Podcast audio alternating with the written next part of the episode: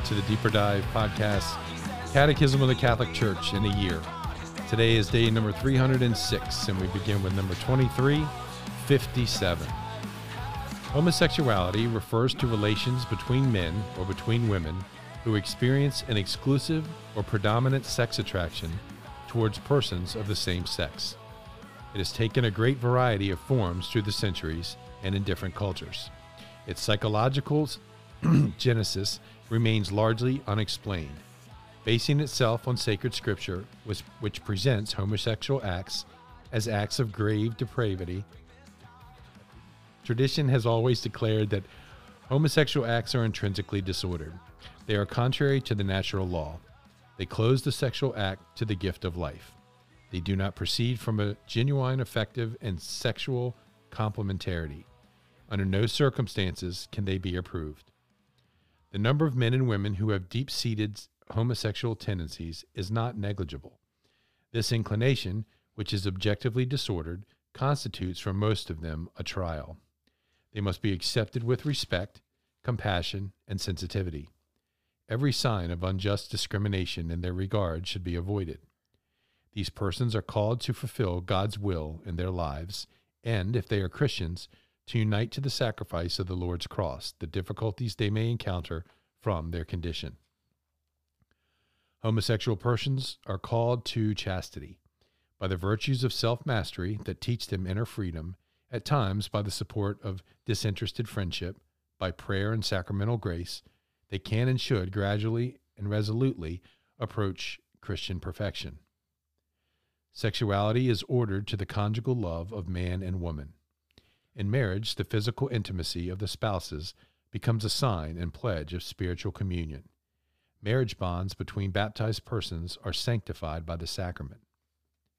Sexuality, by means of which man and woman give themselves to one another through the acts which are proper and exclusive to spouses, is not something simply biological, but concerns the innermost being of the human person as such.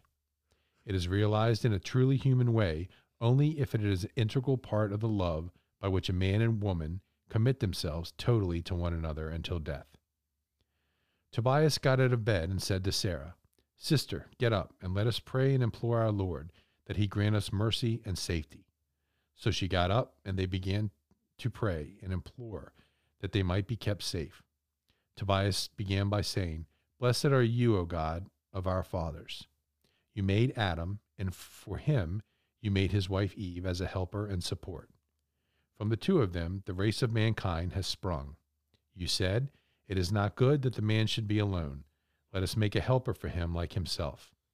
I now am taking this kinswoman of mine, not because of lust, but with sincerity. Grant that she and I may find mercy, and that we may grow old together.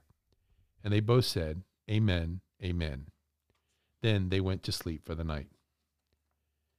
The acts in marriage by which the intimate and chaste union of the spouses takes place are noble and honorable.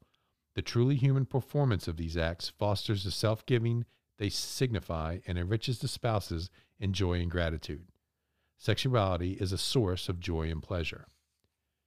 The Creator Himself established that in the generative function, spouses should experience pleasure and enjoyment of body and spirit. Therefore, the spouses do nothing evil in seeking this pleasure and enjoyment. They accept what the Creator has intended for them. At the same time, spouses should know how to keep themselves within the limits of just moderation. The spouses' union achieves the twofold end of marriage the good of the spouses themselves and the transmission of life. These two meanings or values of marriage cannot be separated without altering the couple's spiritual life and compromising the goods of marriage and the future of the family.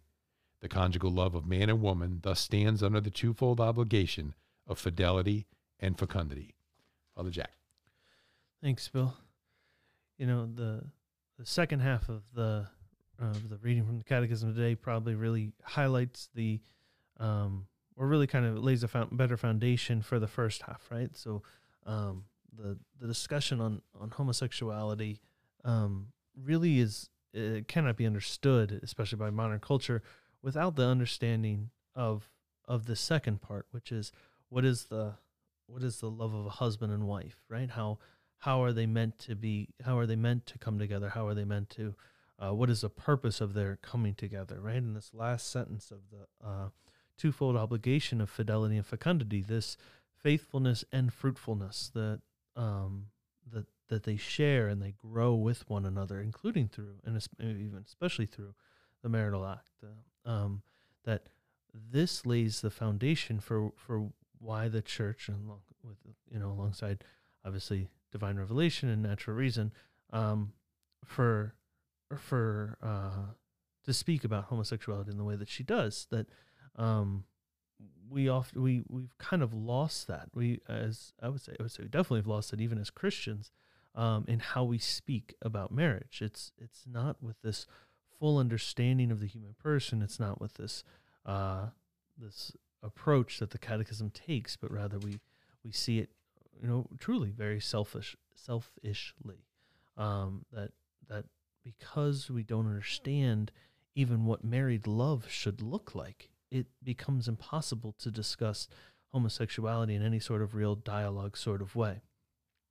But the Catechism also gives us what we're still called to do as Christians, which is not to back off uh, what we teach or to hold uh, any new position that, um, in fact, it you know very clearly lays out the idea that or the teaching that uh, homosexuality is intrinsically disordered and why it is, um, and why it can never be um, deemed acceptable. But it also reminds the Christian to say, but that person still deserves compassion and respect. That um, we have a different calling in the midst of of how of than than the secular world.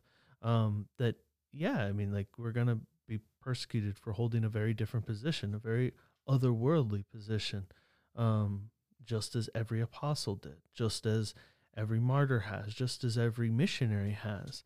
But that doesn't change what we ought to uh, ought to th- to think and approach and feel. Um, we still have this great call, this necessary move to say to this person who who struggles with with uh, homosexuality to say you're still loved, you're still created by God, you're still redeemed by Him if you choose to accept it. That that when we look at all of of the teaching of the of the church on sexuality, including homosexuality and all uh, offenses against chastity, we should remind ourselves that it all comes as a grace from God. It all comes from that same source of love and mercy from which all good things flow. That when we look to this teaching and see as it comes together in a, in a, in a great fullness, not just the list of do's and don'ts, but truly as this positive teaching that says God has made it, He has made it good, and we should rejoice in this gift that God has offered to each of us.